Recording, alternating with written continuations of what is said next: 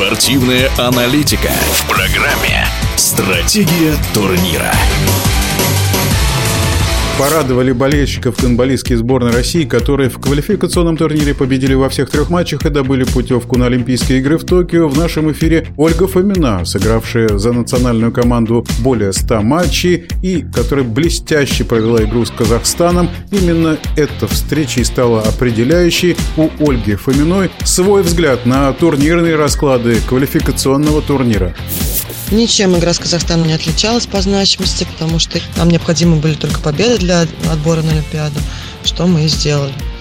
Да, действительно, мне удалось поймать в этой игре кураж э, и показать хорошую игру. Ольга Фомина из спортивной семьи. Ее папа Игорь Черноиваненко – один из лучших спортивных комментаторов в Тольятти. Мой папа всегда за меня переживает. Он один из самых ярых моих болельщиков. Мне кажется, иногда даже он помнит все мои матчи, все мои игры, забитые голы. Э, он может с легкостью вспомнить, когда, в каком году был какой-то матч, как мы сыграли, как сыграла лично я поддержка его для меня очень ценна и важна. Заключительная игра с Венгрией уже была, по сути, товарищеской, ведь задача была выполнена или аппетит во время игры приходит? Перед игрой с Венгрией с девочками действительно договорились о том, чтобы поиграть именно в удовольствие, потому что как таковой результат уже не давил. Нам просто хотелось э, выиграть и доказать свой уровень, свой класс, получить удовольствие от проделанной работы. Несколько слов о нынешнем составе сборной. Ну, как многие знают, у нас произошли довольно резкие изменения с момента окончания Евро.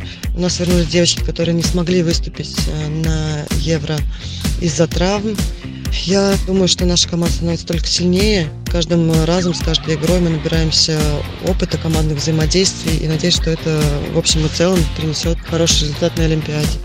В нашем эфире была гонболистка Ольга Фомина, одна из лучших в составе сборной на квалификационном турнире, где российская команда добыла путевку на Олимпиаду в Токио.